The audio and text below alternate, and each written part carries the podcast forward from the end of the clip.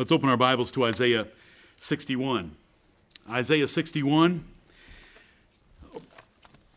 I hope that uh, you enjoyed Isaiah 60, and I hope you understood Isaiah 60, and I hope you understood all the groundwork that was laid for us to understand Isaiah 61 and 62. I'm not going to preach them both right now, but uh, we will cover the 11 verses of 61. We don't need to take very long. The last thing I want to do right now is undo or distract from the 75 minutes I took on Isaiah chapter 60. I took longer, and I thank you for your kind attention to the more time spent on Isaiah chapter 60. We laid a, fr- a framework for understanding these three chapters that now we can look at, and they, they should be rather easy to understand. You know, our, our mental abilities and our heart's affection are limited and they vary from rams to lambs with ewes in between. And rams hate clocks and just wish I would go. And I, un- I understand that because I get to study that way. But there's lambs and there's ewes, and we don't need to take that long here on chapter 61 because I don't want you to forget what we covered in chapter 60. And I hope that you were paying attention, as we're supposed to in the New Testament, especially to the words of the songs that we have sung this day. The songs that we have sung this day fit Isaiah 60 and 61 so well. I hope you enjoyed singing Old Testament terminology for New Testament spiritual religion. You did it over and over again, and you don't have a problem with it. And we shouldn't have a problem. We look at a chapter like this. We are not premillennialists. We are not Zionists. We are not looking for some millennial kingdom that will fulfill these chapters. The apostles of the Lord Jesus Christ said these chapters and these events were fulfilled in the New Testament by the gathering in of the Gentiles to the churches of Jesus Christ. Isaiah 61. I, Isaiah and Jesus, but primarily Jesus, would declare peace to captives of two sorts, and the kingdom would be glorified because we're going to start off with the words of the Lord Jesus Christ. He's going to fulfill them in Luke chapter 4, and I hope you're familiar with that passage. It is one of the sweet passages about Jesus in the New Testament. Luke chapter 4, where he returned to his hometown, went into the synagogue on the Sabbath, stood up at the opportune time to read Scripture. He chose Isaiah 61 to read it, and then he sat down and graciously said, This day have these words been fulfilled in your ears. Amen. And after a couple of minutes of doctrine from him, they led him to the brow of a hill to try to kill him because he brought in distinguishing grace of our God. That the miracles of Elijah and Elisha were done with foreigners. What's a foreigner called in the Bible? A Gentile rather than Jews. And that violently upset them. Okay, Isaiah 61, the first three verses.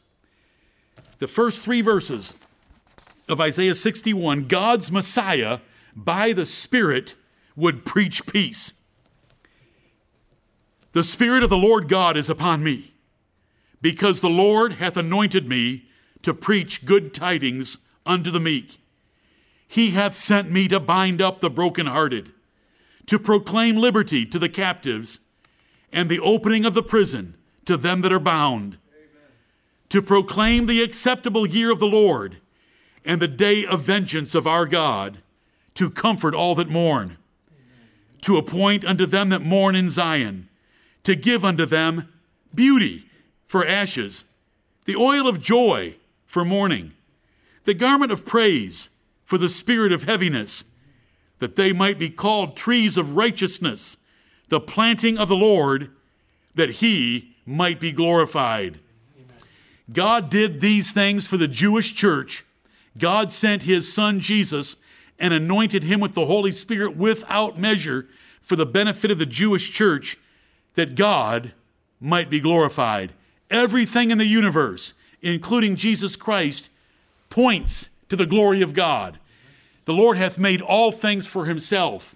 Proverbs 16 4 and for his pleasure they are and were created revelation 4:11 So here we are. Jesus stood up, read these verses, and he ended after the first clause of verse 2, where it says to proclaim the acceptable year of the Lord. That's where Jesus ended. And the day of vengeance of our God. He chose by the Spirit not to bring up that little P.S. in his hometown of Nazareth because they didn't deserve that element of truth and warning of what was coming. He preached that later many times, like Matthew 24 and Matthew 16, 27, and, and Luke chapter 23 on the way to Calvary when he spoke to the women, women and said, If they do these things in a green tree, what is it going to be like in a dry? You shouldn't be weeping for me, you should be weeping for your children. Jesus did announce the day of vengeance of the Roman armies destroying the nation of Israel and destroying the men that killed him. He preached it many times, but this is that's where he cut off. But let's go back up into verse 1. The Spirit of the Lord God is upon me. Jesus was given the Spirit without measure. The Lord Almighty told John the Baptist, when you see the Spirit of God descending and staying upon someone, that's the Son of God. And so John baptizes his cousin, Jesus of Nazareth, and the Spirit came down and stayed on him. And John said, Behold, the Lamb of God. And you know, there was a transition right then by some of the disciples of John to want to follow the Lord Jesus. That took place at the baptism of our Lord Jesus Christ. That blessing of the Spirit of God. Remember the great mystery of godliness. God was manifest in the flesh, justified in the Spirit. The Holy Spirit proved that Jesus was the Son of God by his preaching impeccable, eh, by impeccable truth without error, and by all the signs and wonders he was able to do and so and then raised him from the dead. The Bible tells us in Romans 1 4 that Jesus was raised from the dead by the Spirit of holiness. Because the Lord hath anointed me to preach good tidings unto the meek. God has sent me to preach good news, glad tidings, the gospel. That's what gospel means, God spell in Old English of good news, good tidings, glad tidings. God's anointed me to preach that, and He has given me the Spirit to enable me to do it. And so Jesus, blessed with the Holy Ghost, Peter discusses it with Cornelius in Acts chapter 10. Hebrews chapter 2 describes Jesus with the Holy Ghost preaching the gospel, which was better than anything the Jews had ever heard from Moses. It was, it was tremendous that they heard. Amen. And we cannot let those things slip. Paul exhorted the Jews, don't let them slip, because if the Jews were punished for neglecting Moses' religion, how much worse is it going to be if we neglect the religion of God speaking to us on earth, God coming down from heaven and speaking to us on earth? And so, this description here is the preaching ministry of the Lord Jesus Christ. He brought good news to the meek. Those are the humble ones of the earth. The meek is a word describing God's elect. It, God, Jesus brought the message of the truth for them. The others it hardened and, he, and it turned them away. In John 6, when Jesus taught hard doctrine and the apostles told him it was hard, that the, the apostles loved it. Peter ended that discussion in John chapter 6 saying some wonderful things about the Lord Jesus Christ. To whom shall we go? Thou hast the words of eternal life, because that's what Jesus was preaching. But the other Jews, they turned away and left and departed from him because he wasn't continuing to feed them a free lunch and he was preaching some hard things that except they ate the flesh of the Son of God and drank his blood, they had no life in them. And that was hard doctrine. But he didn't come for them. He came for the minority. He came for the, the seed. He came for the tenth of the nation, the elect portion. He came to bind up the brokenhearted, those that were brokenhearted spiritually. He would bind them up. He would have good news for the meek. He would proclaim liberty to those that were captives, and he would open prison to them that are bound. He delivered us from the prison of the strong man because he was the stronger man. Amen. These are spiritual terms of spiritual deliverance. If you want a deliverance program, you need to have preaching of the gospel. You don't need to play any other games. Deliverance is by preaching the gospel. Because if a person's going to be delivered, it's going to be the, the power of the Holy Spirit accompanying the preached word of God. It's the Spirit and the Word again. Verse 2 to proclaim the acceptable year of the Lord. That year is a period of time. And this passage is quoted in 2 Corinthians chapter 6. And Jesus used this. Today is the day of salvation. Now is the accepted time. That's the gospel era. It's describing the gospel era. We don't need you don't need to look for anything else, Jews. I'm here. Amen. I'm here. The promised son is here. The seed of the woman is here. The seed of Abraham is here. The Shiloh of Judah is here. The son of David is here. You don't need to look elsewhere or wait. Waiting's over. Mourning has ended. We sang that in our songs, and we have read it already in chapter 60. And the day of vengeance of our God, that's coming as well. John the Baptist, his first words that we read in Matthew chapter 3, immediately he looks at those Jews and he said, Who hath warned you, the Pharisees, to flee from the wrath to come? What are you doing out here? There's wrath coming. The one, the one that's coming after me is greater than me. I am not worthy to unloose his shoes. He's going to baptize you with the Holy Ghost, day of Pentecost, and he's going to baptize you with fire, and that is not those tongues of fire on their head at Pentecost. Baptism with fire was burning their city up, as he promised them later in Matthew, Mark, and Luke. To comfort all that mourn. He came to comfort all that mourn, to have good tidings for the meek, and so forth, to appoint unto them that mourn in Zion. He had an appointment to give them something, a fulfillment of prophecies, to give unto them beauty for ashes, instead of sitting in sackcloth and ashes, mourning about their sins. Because here's something about Moses' religion it never made their consciences clear. Hebrews chapters 9 and 10 tell us very clearly the Old Testament religion never cleared consciences. It sanctified to the purifying of the flesh, meaning that they could go on living, working, eating, sleeping, living, working, eating, sleeping, and he wouldn't kill them. So it sanctified to the purifying of the flesh, but as far as clearing their mind and have, so that they could have a good conscience, the Old Testament didn't do it. That's what the gospel does. That's how the gospel comes and comforts mourners who know they're sinners and wonder how they're going to be covered because they know the blood of an ox doesn't do it. But the blood of the Lord Jesus Christ did it. And so they're mourning. And so there's, there's, figurative, there's figurative and literal language here of ashes being replaced with beauty. When you have sat in ashes or you've put ashes on yourself in an Old Testament ritual of adding to your fasting, you look terrible. But the Lord gives us beauty. So we get to come in here fresh faced and excited because we're not mourning and we're not covered with ashes. The, to appoint unto them that mourn in Zion, to give unto them beauty for ashes, to give unto them the oil of joy for mourning. If you were mourning, you didn't use oil. That was a dry climate. You put oil on your face. And so, if you were going to be mourning, if you were going to be fasting, you didn't anoint yourself with oil. That is why Jesus told them Listen, the Pharisees have made a big deal about fasting in public. So when you men fast, I want you to go ahead and anoint yourselves. Anoint yourselves with oil so that when you're in public, you don't appear like you're fasting. I'm just chasing that to help you understand the wording here. But the Lord says, listen, in my, in my religion, I've done all the mourning in Gethsemane. I did the mourning on the cross. I've paid for your sins and I've risen from the dead. It's time for you to have, let's just call it the, what, the, the oil of joy. Let's just rub some oil of joy on your faces. And let's wear the garment of praise. Don't wear sackcloth. Do you see these? Com- wear, wear the garment of praise. Be excited about what I've done for you, that they might be called trees of righteousness. Here's a transformation of the Jewish church from mourning, sad, sackcloth, ashes, destitute, obscure, persecuted, imprisoned, captive, released. They have an Edomite as their king.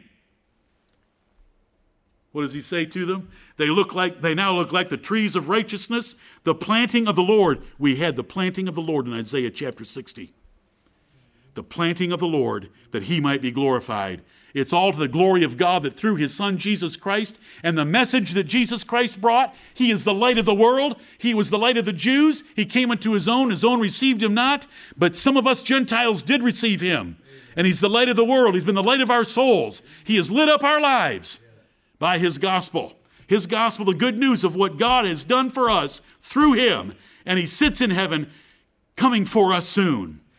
And we shall inherit the universe with him. That's the first lesson. That shouldn't be difficult. It goes along with Isaiah chapter 60. And Jesus read half of it and said, This day are these words fulfilled. we understand Isaiah 60, 61, and 62 correctly that they were fulfilled by the earthly ministry of Jesus Christ at his first coming, not his second coming, not a millennial kingdom of the Jews. No, this is the first coming of the Lord Jesus Christ.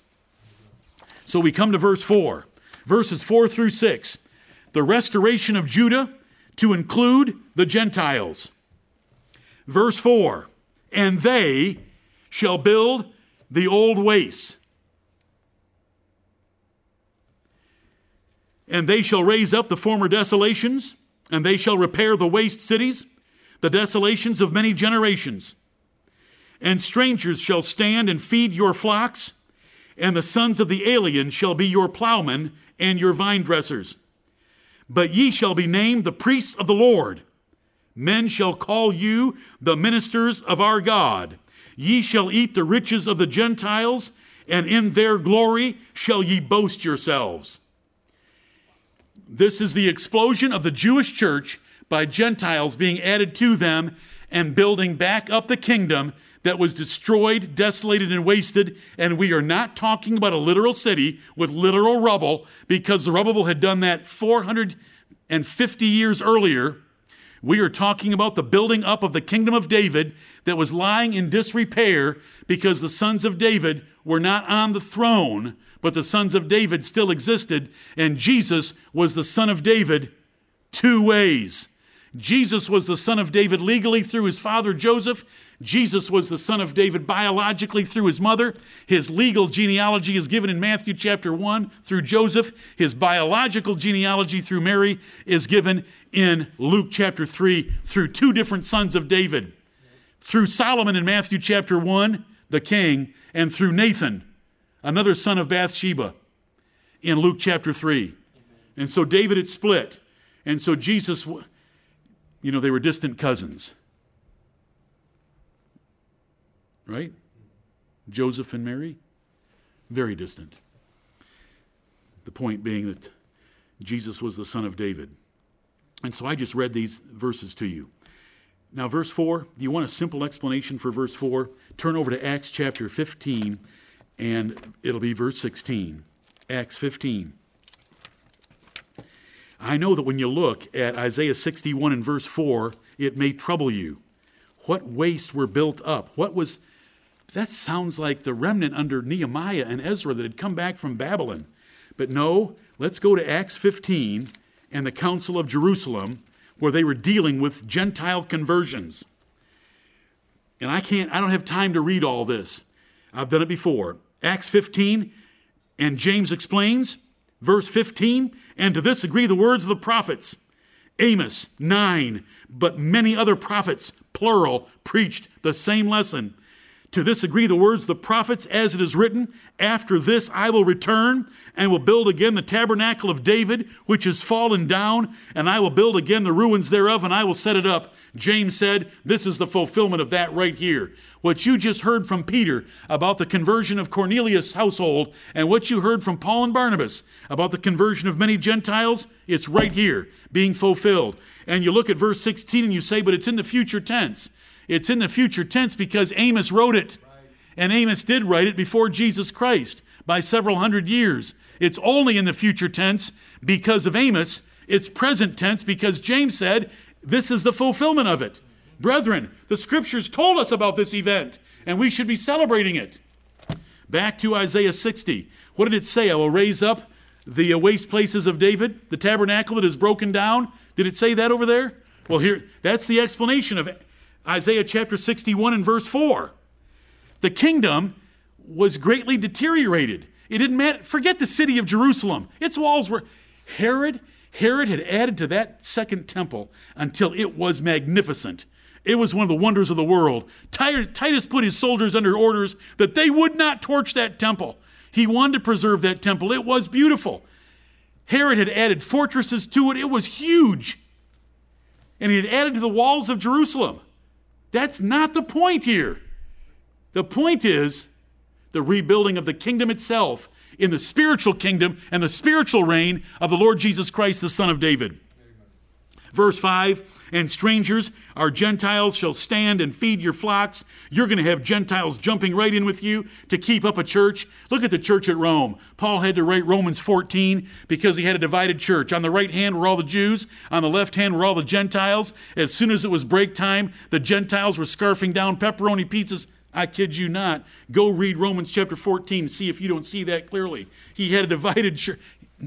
Okay, no pepperoni pizza but there was meats and drinks and everything that was bothering them and separating them but they were being brought together. And as soon as they heard the news of paul and as soon as they got romans 14 they were at peace just like our church. Our church varies on so many things from family to family. It scares me sometimes. Some of you have deep convictions about things and you just let it go when you come in here. I let it go too. And you let it go about me. And we just trust the lord that way and so we've come together, Gentiles and Jews. Verse, that's what verse 5 of Isaiah 61. We're all going to jump in together. They're going to use what they can do to help. They're willing to be servants in the church. Verse 6, they're willing to be servants, but the Jews weren't servants. Notice what the Jews were. The, what are the Gentiles when it says, But ye shall be named? Who named them that? The Gentiles called them that.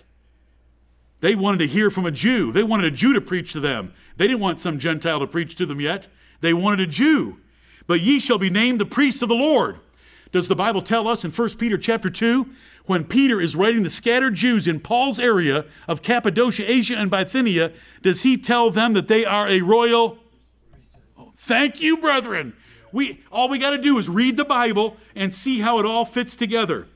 Ye shall be named the priests of the Lord, men shall call you the ministers of our God.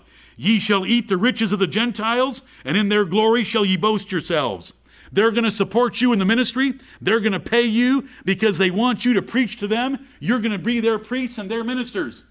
And you're going to boast at seeing the numbers of them converted and that they love the religion that you have to share with them. You're, go read Acts 15 that council was excited about the numbers that had been brought in, first through Peter's uh, encounter in chapter 10 of Acts with Cornelius, and then Paul and Barnabas, especially in chapters 13 and 14, as they traveled on their first preaching trip and all the Gentiles that were converted.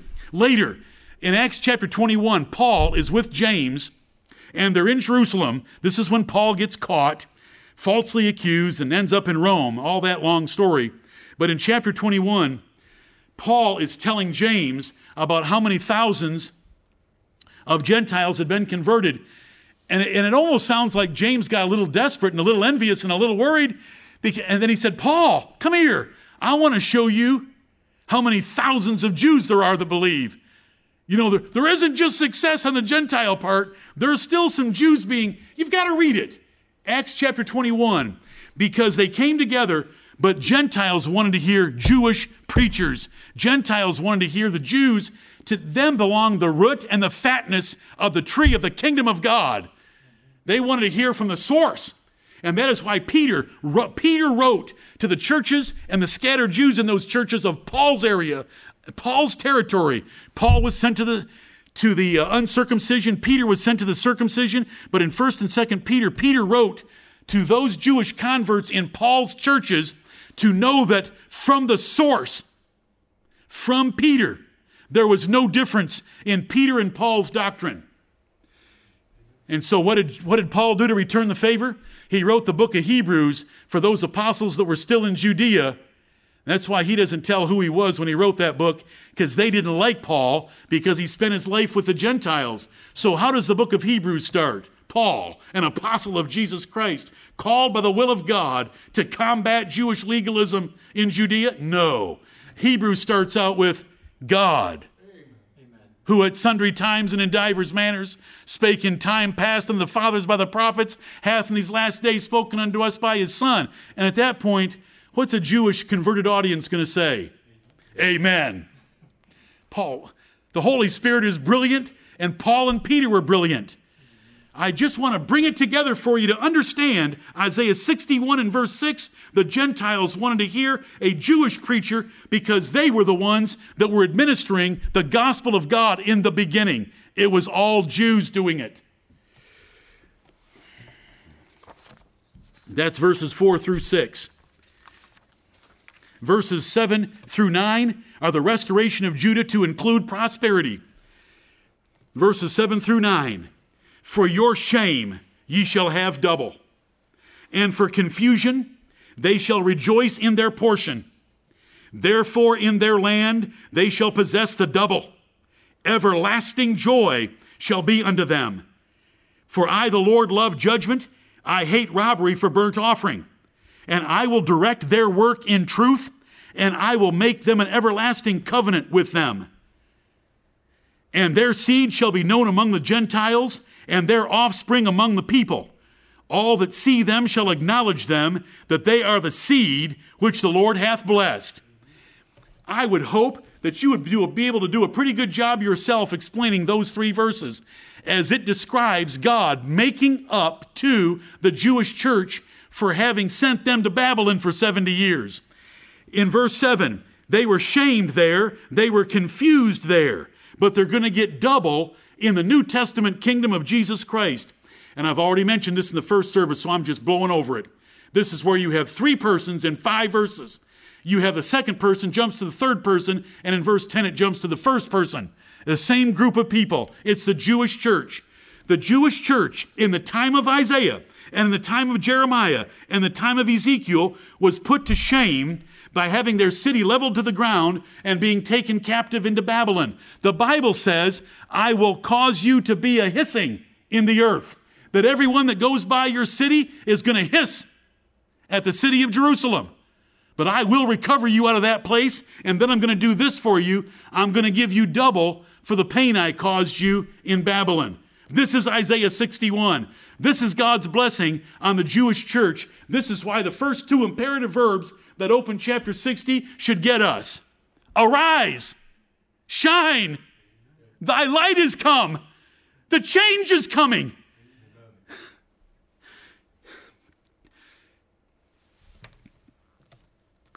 It's, it's simple to him that understandeth, but all of you understand. Embrace it. Amen. And for confusion, they shall rejoice in their portion.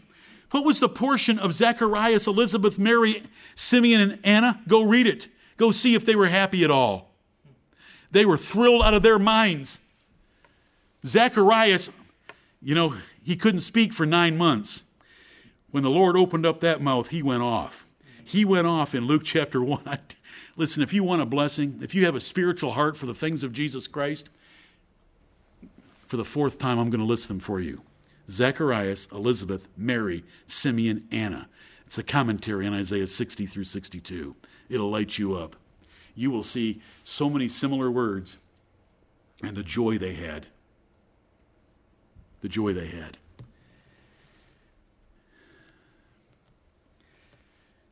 They shall possess the double. Therefore, in their land, they shall possess the double. What land? What land is this? You know, it's using Old Testament terminology. It's the land of the kingdom of heaven. It, you know, it's the land that's going to just go on right into heaven. It was the, the city that hath foundations, whose builder and maker is God, that Abraham was looking for. And everlasting joy shall be unto them. It's never going to be taken away. We're never going to be sent to Babylon again. You said, well, what about the martyrs? They were, they were pushed around by Mystery Babylon. Oh, yes. But didn't they have everlasting joy? Did we ever hear a testimony of the martyrs that died that weren't filled with joy? Even as they were burning? God, God took care of them. They are under his altar. God took care of every one of them. Verse 7 is, is precious. You're going to get double. I'll make it up to you. I'm going to make it up to you by making a covenant with you. I'm going to give you double. You're going to have everlasting joy forever. I'm never going to take your joy away. Well, is that all you're going to do for us? No, because I'm going to do verse 8 for you. Because I, the Lord, love judgment and I hate robbery for burnt offering. I am sick of what you've been doing to me in Isaiah 58, Isaiah chapter 1, and what you Jews were notorious for, and that is hiding under my ceremonial religion with your wickedness. I, I hate that. And I am not going to put up with that because I, the Lord, love judgment, and you are guilty of robbery for burnt offering. You will rob and bring part of it and offer it on my altars to cover your sins with ceremonial religion. I want you to think of Psalm chapter 50 and Isaiah chapter 1, Isaiah 58, where we were last time. But I will teach you and I will change you, and I'm going to give you new character. Look at this. I will direct their work in truth, and I will make an everlasting covenant with them. There's an everlasting covenant in verse 8. There's an everlasting covenant in verse 7. In verse 7, it's everlasting joy. In verse 8, it's righteousness. I'm going to change their character. I'm going to change their nature to where they're, want to, where they're, want, they're going to want to do right. Because I love judgment, and I'm going to give them judgment. And if we go back to like Isaiah 50 or Isaiah 11, where it describes the character of the Lord Jesus Christ, he shall not judge after the hearing of his ears. He won't judge after the sight of his eyes. He's going to judge righteous judgment, and he has taught us how to judge righteous judgment. Do you know how much this, this sentence, this clause means to me? I will have mercy and not sacrifice. That saves a minister's life. That saves a minister's life. The Sabbath was made for man, not man for the Sabbath. Mark chapter 2, the same event. The, that kind of righteousness and that kind of judgment and that kind of fairness and that kind of, because the Lord has regenerated us, saved us, and implanted His Word and His Spirit in us to degrees that He didn't in the Old Testament. And that's verse 8. So, you want to. Do you, do you really want to play with the word double? I'll let you play with the word double this way. He gave them double by giving them verses 7 and 8. In verse 7, it was everlasting joy, and in verse 8, it's judgment instead of the way that they had lived for so long. Verse 9, and their seed shall be known among the Gentiles. The Jewish church became known. Paul went everywhere telling them about what had happened in Jerusalem and their offspring among the people. The descendants of the Jewish church would be known among the people. All that see them shall acknowledge them that they are the seed which the Lord hath blessed as the Gentiles were preached the gospel and they were told about Jesus of Nazareth and they were told about the 12 apostles, they were told about the women, they were told about Jesus' burial, they were told about his resurrection, they were told about him proving himself alive by many infallible proofs for 40 days. All that information, they recognized that there was a group of people on earth that were the most blessed people on earth, and all this this channel of God's blessing had come through the Jewish church, and they would acknowledge and that they would admit this is the seed which the Lord hath blessed. And it's not the whole nation, because the last time I checked, the last time I checked in a Time magazine, this is back then, the last time I checked in Time magazine, Titus had Jerusalem surrounded and was going to level it to the ground. So it's this remnant of Jews that fled the city of Jerusalem, went across Jordan, hid in the mountains of Petra, Arabia, and were preserved. And the Gentiles said, This is the seed blessed of the Lord. They escaped everything. They escaped Babylon, they escaped Rome and the city of Jerusalem, and they have been given the Son of God and the precious gospel of that Son to convey it to the world. Amen. So, what should the Jews do with that? They jump to the first person to make it really personal. And this is, this is Isaiah preaching it. This is Isaiah writing it. I will greatly rejoice in the Lord. My soul shall be joyful in my God. This is the Jewish church. This is the Jewish church that in the first clause of verse 7 is in the second person. And from there, through verse 9, are in the third person. And in verse 10, they're in the first person. I will greatly rejoice in the Lord. Isaiah speaking for them.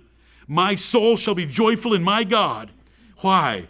For he hath clothed me with the garments of salvation. He has shown me the gospel news of salvation by Jesus Christ. He hath covered me with the robe of righteousness. I now know where my righteousness stands and how my practical righteousness can be accepted on high. And he has done this like a bridegroom decketh himself with ornaments, and as a bride adorneth herself with her jewels. God has clothed me and given me clothing to wear that I can shout and celebrate and rejoice in because I know how I'm saved, I know how I'm made righteous, and I know what kind of righteousness will please the Lord, and I get to pull that stuff on and celebrate. I get to rise, shine, for my light is come, and the glory of the Lord hath risen upon me. And then it jumps to another simile in verse 11. A simile is indicated by the word as or by the word like. And we see in the middle of verse 10, as a bridegroom and as a bride. As soon as you see the word as, just like a bride wants to dress herself up to look the best she possibly can for her bridegroom, and the bridegroom wants to look every bit the stud that he is, just like they take, take efforts to do that, we want to put on the garments of salvation and righteousness through the gospel of Christ. We want that to be the center of our preaching, the center of our singing, the center of our conversations. And we want to do it with great zeal. We want to, our souls want to be joyful in it. We want our souls to delight themselves in the fatness of this gospel of Jesus Christ. Amen. The simile in verse 11 for as, there it is, as the earth bringeth forth her bud. You know, every spring the earth buds. And as the garden causeth the things that are sown in it to spring forth, there's an as again. You know, it just it just explodes. When we during the winter from our back deck, we can see a subdivision that's about a half mile away because we're on the edge of a valley looking down at the creek, and they're on the other side, a quarter of a mile away. And we can see them. But come spring, boom, nobody can see anything except green. And so we know this. You know this. You know it perfectly. As the earth bringeth forth her bud and explodes with growth in the spring, and as the garden causeth the things that are sown in it, like grape tomatoes to spring forth, so, as so, the Lord will cause righteousness and praise to spring forth before all the nations. I am going to bless the, bless the Jewish church so much that they are going to explode with the gospel of salvation and the praise of the God that saves. This is Isaiah 60 and 61. Arise, shine. Awake, thou that sleepest, and arise from the dead, and Christ shall give thee light. May the Lord bless the preaching of his word. Amen.